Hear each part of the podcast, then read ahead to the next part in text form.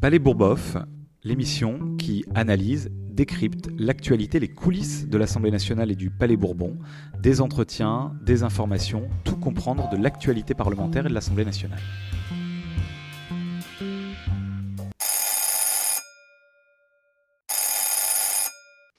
Alors aujourd'hui, on parle de la bataille parlementaire que nous avons menée contre la réforme de l'assurance euh, chômage.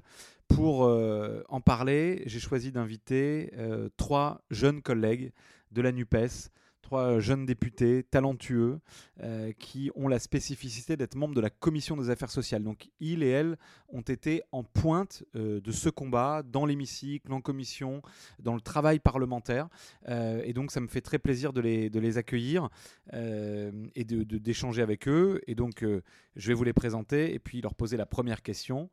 messieurs, madame, la première question c'est expliquez-nous l'objet de cette opposition à cette réforme euh, du gouvernement, les raisons euh, qui ont fait que nous avons, euh, nous avons combattu dans, l'Assemblée pendant de longues journées et de longues nuits.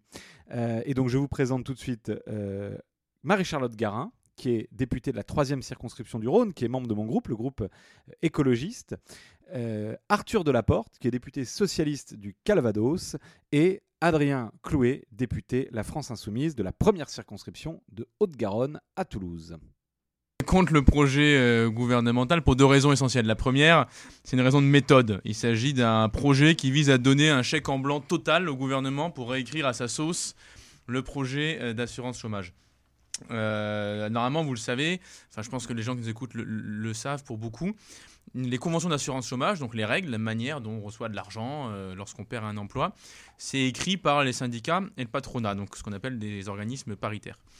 Et euh, désormais, avec ce projet euh, gouvernemental, ils comptent euh, se donner les moyens jusqu'à la fin de l'année 2023 pour réécrire d'eux-mêmes, comme ils le veulent, ces règles-là. La question évidemment ouverte est de savoir quelles abominations ils vont mettre dedans. Parce qu'on sait que ça va être affreux, mais on ne sait pas exactement comment.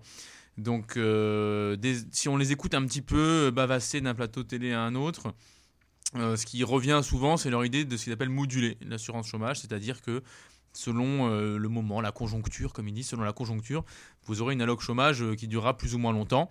Donc en gros, euh, deux personnes, toi et moi, si on a fait le même boulot, on a le même contrat, on a eu le même salaire pendant autant de temps, eh bien on pourra avoir une allocation chômage différente selon à quelle période de l'année on tombe au chômage. Oui, non, ce qui est clair, c'est que la réforme d'Emmanuel Macron, c'est la réforme que souhaitait le patronat. c'est les seuls qui soutiennent finalement un peu la réforme, c'est le MEDEF globalement, tous les syndicats sont opposés à la logique de la réforme. Ils sont même opposés au calendrier de la réforme. Et le gouvernement, en fait, il met fin à ce qu'on appelait le paritarisme, c'est-à-dire un système où c'était les partenaires sociaux, les, patrons et les salariés, les syndicats salariés, qui géraient ensemble l'assurance chômage dans une logique assurantielle, c'est-à-dire on cotise égale un droit. Et il y avait une double logique, une logique paritaire, une logique assurantielle. Bah, il met fin à l'un en n'écoutant plus les syndicats, en faisant ce qu'il veut, en réformant avec un peu le conseil des patrons, mais surtout comme il le veut et comme il l'entend et sans qu'on puisse rien dire. Et puis il met fin aussi à la logique même de l'assurance, puisqu'il a mis à partir de 2021, en gros, pour calculer le montant des droits, il s'est mis à utiliser les périodes où on travaillait et les périodes où on ne travaillait plus. Ça, c'est quelque chose qui est unique au monde, et donc c'est la fin du système assurantiel classique. C'est très grave, personne ne s'en rend compte, enfin en tout cas on ne le dénonce pas assez, euh, sauf les chômeurs qui eux le voient très bien parce que ça fait en moyenne 150 euros de baisse par mois pour plus d'un million de chômeurs. Et ça, ça permet à l'État de faire 2 milliards d'euros d'économies sur le dos des chômeurs. Et c'est une vision aussi du, de l'assurance chômage en fait comme un levier pour aller vers le plein emploi, alors que nous on dit qu'en fait euh, l'assurance chômage c'est un droit. Enfin, c'est ce que tu disais Arthur, quoi. Les gens cotisent donc forcément euh, c'est un droit et c'est pas juste une variable. D'ajustement euh, pour les politiques publiques euh, françaises. Quoi. On a été au cœur d'un débat qui n'était pas simplement un débat sur des dispositions des articles, qui était un vrai débat de fond idéologique, si je puis dire d'ailleurs, entre des, visions de la société, des visions du travail, euh, des visions de la protection euh, euh, sociale, la vision des, droits des chômeurs. vous avez expliqué les raisons fondamentales pour lesquelles on était opposé à ce texte, à sa philosophie. Quel est, nous, le, non pas le contre-projet, mais quelles, sont, nous, les propositions qu'on a essayé de faire entendre dans le débat ou les, ou les grandes idées que vous avez cherché, vous, à, incarner dans, dans, ce débat, malgré des règles de, débat qui ne pas toujours, qui donnent pas toujours la possibilité d'exposer longuement une vision, un contre-modèle de société, quels sont les voilà chacun un élément qui vous paraît essentiel dans ce que nous on porte, nous la Nupes, nous la gauche et les écolos, dans ce que nous on porte comme comme autre vision de la société, comme autre projet. Oui, je pense que c'est la, question centrale que celle euh, de l'alternative, puisque on a effectivement, euh, tu le disais, un, bloc idéologique en face de nous. Euh, d'ailleurs, on ne s'est pas trompé, puisque le rapporteur du projet est un universitaire qui a invité à peu près tous ses copains en audition. Donc ça ressemblait plus à un bal de promo qu'à des auditions de, de, commission affaires sociales. Mais admettons, en tout cas, on a des gens qui sont idéologiquement extrêmement bien construits face à nous et donc ça requiert d'avoir un certain niveau de, de, réflexion pour pouvoir leur apporter la contradiction euh, euh, avec autant de cohérence que ça. Moi, je la vois sur trois points. D'abord, ces gens sont convaincus que l'allocation chômage fait obstacle au retour à l'emploi. C'est-à-dire, leur, grande idée, c'est que lorsque tu es indemnisé, finalement, ça bloque ton retour à l'emploi, ce qui est une aberration euh, logique, philosophique et humaine. Ça fait quand même, ça fait quand même des, des charges assez lourdes est basé sur euh, zéro preuve euh, factuelle, effectivement. Donc en gros, euh, voilà, leur idée c'est ça vous décourage de bosser que de recevoir de l'argent, alors que c'est l'inverse en fait. Plus quelqu'un est indemnisé, mieux la personne est couverte, plus c'est facile pour elle de postuler un poste, acheter un ticket de bus, faire le plein, etc. La deuxième idée très importante chez ces gens, c'est l'idée selon laquelle finalement ce qui compte pour que les gens trouvent du boulot, c'est de les gouverner par le fric. En fait, c'est le montant de l'allocation qui détermine ce qu'ils vont faire. Or, on sait que c'est pas vrai et même on a pas mal de documentation sur euh, la logique inverse, c'est-à-dire quelles sont les chômeuses et les chômeurs qui permettent de retrouver du boulot. C'est ça la vraie question. C'est sous quelles conditions on trouve du taf.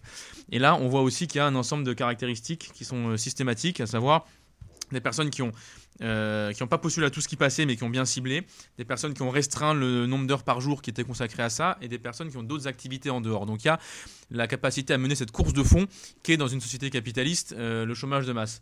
Et euh, peut-être euh, dernier point euh, qui est important, c'est l'idée de la peine individuelle. C'est-à-dire, c'est très important parce que les libéraux souvent font croire qu'ils ont une vision du monde qui est économique. En fait, ils ont une vision du monde qui est puritaine et doloriste. C'est-à-dire, ces gens sont convaincus que l'être humain est animé par la peur de la souffrance et que donc, du coup, le seul aiguillon qu'on peut avoir, c'est la souffrance, à caractère individuel. Or, dès lors que tu sanctionnes une personne parce qu'elle ne recherche pas euh, un emploi assez activement comme ils disent, ce qui en fait veut, dire elle refuse de, l'intérim de 38 mois ou des CDD pourris d'une heure par semaine un dimanche soir à, à 8 ans de chez elle. Bon, lorsque quelqu'un est passible de sanctions pour ça, eh bien en fait tu condamnes toute la famille. Parce qu'une personne au chômage, en fait, c'est euh, un ménage qui vit avec les locations. Et donc, en réalité, toute sanction que tu prends contre ces gens est une sanction que tu prends contre leurs proches. Et donc, c'est le retour du châtiment collectif, ce qui est évidemment un problème important. Et puis, bon, moi, c'est un sujet évidemment qui me, qui me concerne, puisque j'ai passé mes dernières années de ma vie comme chercheur exactement sur ce sujet. Et donc, euh, j'avais déjà eu euh, je dirais pas la chance, je dirais l'occasion de lire ce que faisait M. Ferracci. Face à ce constat euh, tragique de ce que défend la majorité et ce que défendait notamment le rapporteur Marc Ferracci, qui avait déjà inspiré le projet de loi Pennico, puisqu'il était conseiller au cabinet de la ministre. En fait. Il est euh, d'une certaine récidiviste, mais sauf que la double peine, c'est les chômeurs qui la payent. En l'occurrence, là, nous, on avait une vision alternative. Déjà, une vision simple, c'était de dire faisons de l'assurance chômage une assurance. C'est-à-dire, gardons ce qui était le système qui prévalait jusque-là euh, depuis 1958. Maintenant, on avait aussi d'autres propositions, parce que le vrai problème de l'assurance chômage, c'est pas tant de faire rentrer de l'argent dans les caisses, parce que globalement, le régime est à l'équilibre, mais c'était surtout de faire en sorte que ceux qui n'ont pas l'assurance chômage puissent euh, en avoir une. Parce qu'aujourd'hui, il y a un chômeur sur trois qui pourrait avoir le droit à l'assurance chômage, qui ne la demande pas. Premier problème, le non-recours. Et puis par ailleurs, il y a aussi une baisse constante du nombre de chômeurs indemnisés. Ça, c'est le deuxième sujet.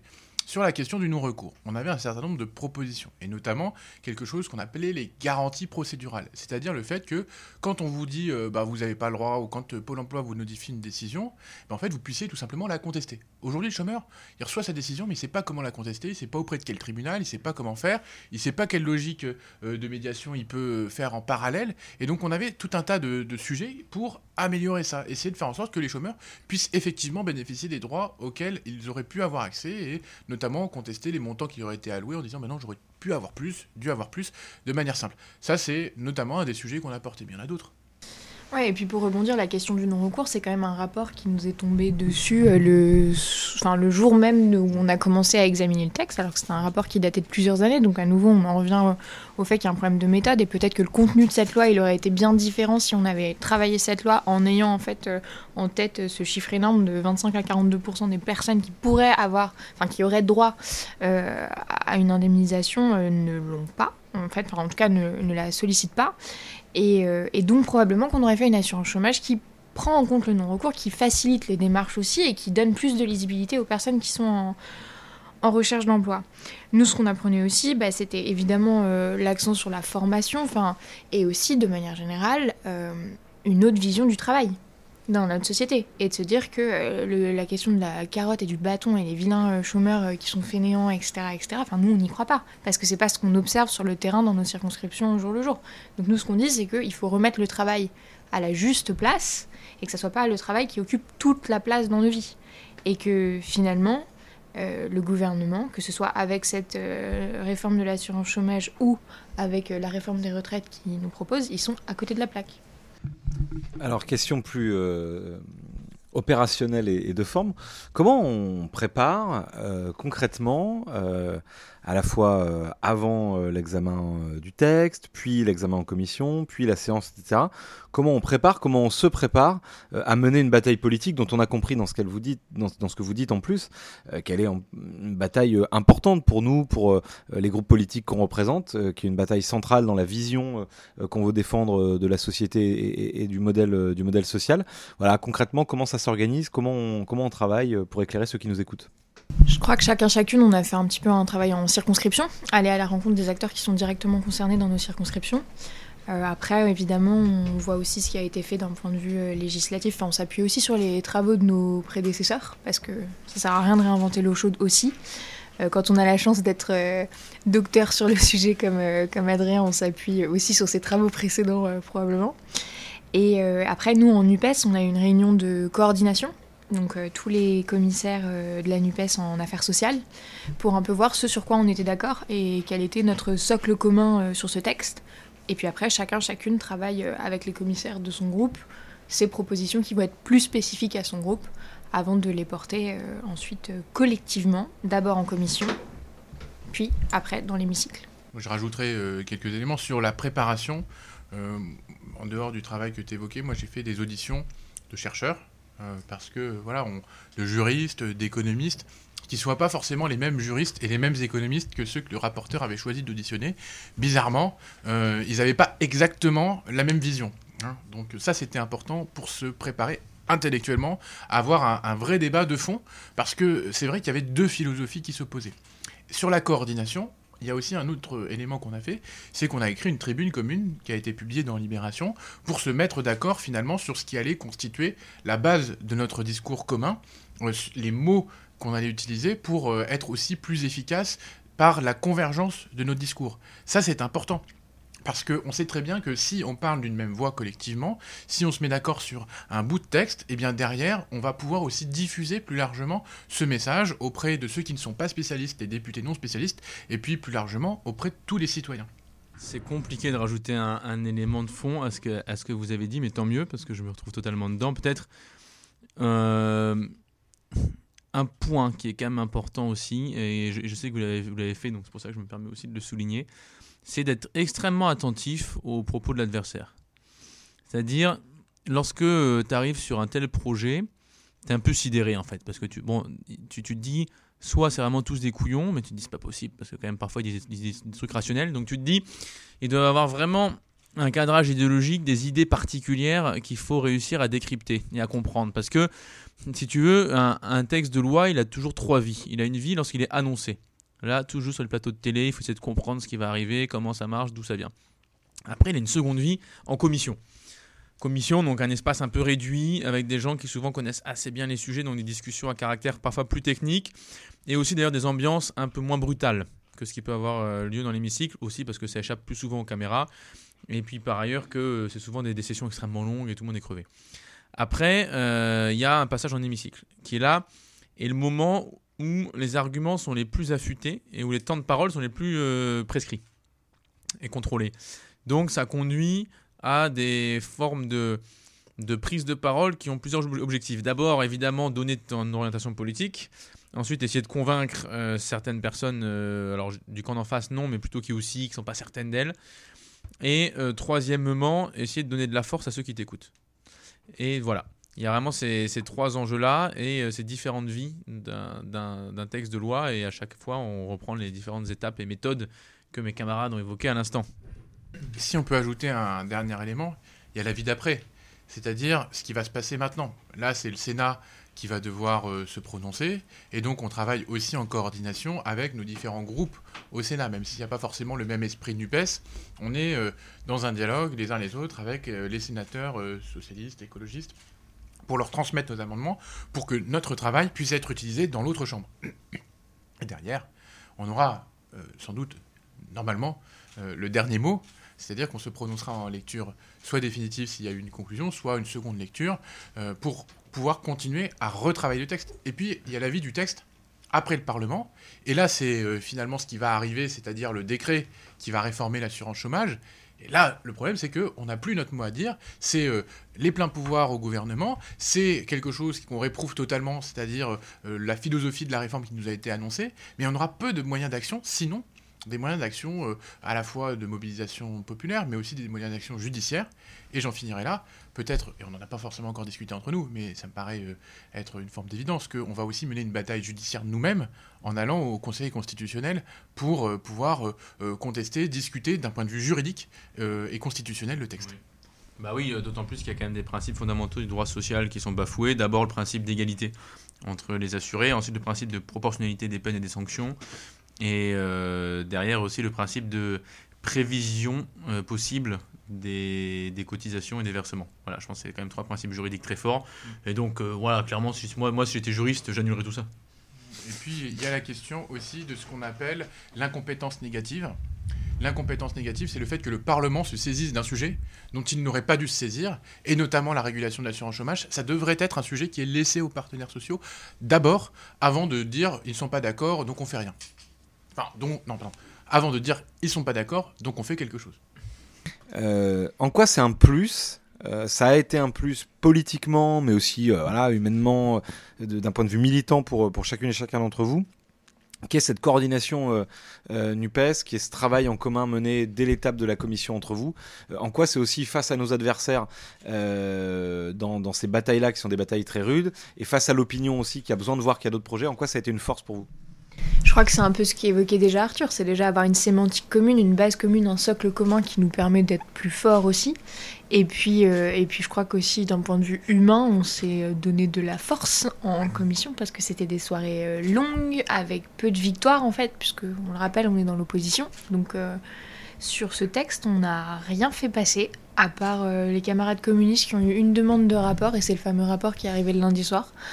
Donc euh, on a vraiment, euh, n'a même pas eu des miettes quoi sur ce texte et je pense que moralement, euh, il y a un soutien humain qui fait qu'on tient mieux et en commission et en séance et surtout on rappelle que sur les questions fondamentales sociales extrêmement fortes, on est extrêmement unis et que le groupe de la NUPES, il est légitime, il est réel, il est tangible et il a une voix qui porte dans l'hémicycle. C'est ça, on peut être euh, socialiste, écologiste, insoumis ou communiste, mais être euh, soudé là-dessus. Et par ailleurs, je rajouterai un, élément, moi, qui m'a vraiment fait plaisir, c'est euh, j'avais une série d'amendements, j'avais 10 amendements. voilà, qui modifiaient des petits trucs. Et c'est vrai que ça peut être très fatigant si on est tout seul à défendre sa série de 10 amendements. Et en fait, être porté par les copains des différents groupes qui venaient en soutien et tout, c'était vraiment à la fois euh, plaisant, mais surtout ça donnait une énergie euh, commune et ça permettait de continuer à avancer et de se reposer deux secondes pendant qu'un autre prenait le relais. Et ça, c'est aussi euh, une force, c'est qu'on n'est pas seul, c'est on a le temps de se soutenir les uns les autres et ce soutien nous aide à être meilleur parce qu'on est plus affûté, on a le temps de se préparer, de préparer sa réponse ou de se compléter aussi dans nos argumentaires. Et ça, c'est vraiment quelque chose que les autres ressentent aussi c'est-à-dire notre cohérence, notre force et euh, euh, notre bonne entente qui participent à mener une bataille euh, intellectuelle et idéologique, et que l'alliance que nous avons fait, c'est une alliance d'idées, mais c'est aussi une alliance de fond, parce qu'on est en capacité, parce qu'on a des principes communs, d'intervenir sans même s'être concerté sur des argumentaires, sur des arguments qui sont voilà, convergents et qui se complètent. Et puis, il y, a aussi un enjeu il y a aussi un enjeu qui est assez euh, marrant, c'est que ça les fait flipper en face, pour une bonne raison, c'est que eux, c'est l'univers de la start-up, si tu veux, donc chacun a sa petite euh, TPE, il a déposé ses amendements, j'imagine qu'ils ont peut-être presque un, actionnariat euh, dans leur groupe, tu vois, j'en sais rien. Et nous, on est modèle coopératif. Donc si tu veux, forcément, c'est la panique à bord. Quoi. Les types, ils disent, mais comment ça, les coopératifs, ça fonctionne? On pensait que c'était un truc de bolchevique qui s'effondrait au bout de deux jours. Bon, voilà, c'est la panique. C'est la panique totale chez les macronistes. Euh, ils comprennent pas comment ça peut fonctionner. Alors qu'effectivement, nous, on, notre groupe, enfin, notre, enfin, nos groupes respectifs, mais je veux dire le groupe qu'on constitue la commission, n'est pas un groupe qui respecte le droit de propriété des amendements. Donc euh, vraiment, premier avantage. N'est pas n'est pas un groupe qui respecte la propriété intellectuelle des amendements puisqu'on se, se reprend, on se répond les uns les autres. Et c'est un groupe qui ne respecte pas la division du travail euh, standard. Donc voilà, à partir de là, ça ne pouvait que réussir et accumuler des forces productives parlementaires euh, jusqu'à la fin des temps. Eh bien, le neuvième épisode de Palais Bourboff, c'est terminé. On vous donne rendez-vous très bientôt pour aborder, très probablement, le 49.3 et la motion de censure. À bientôt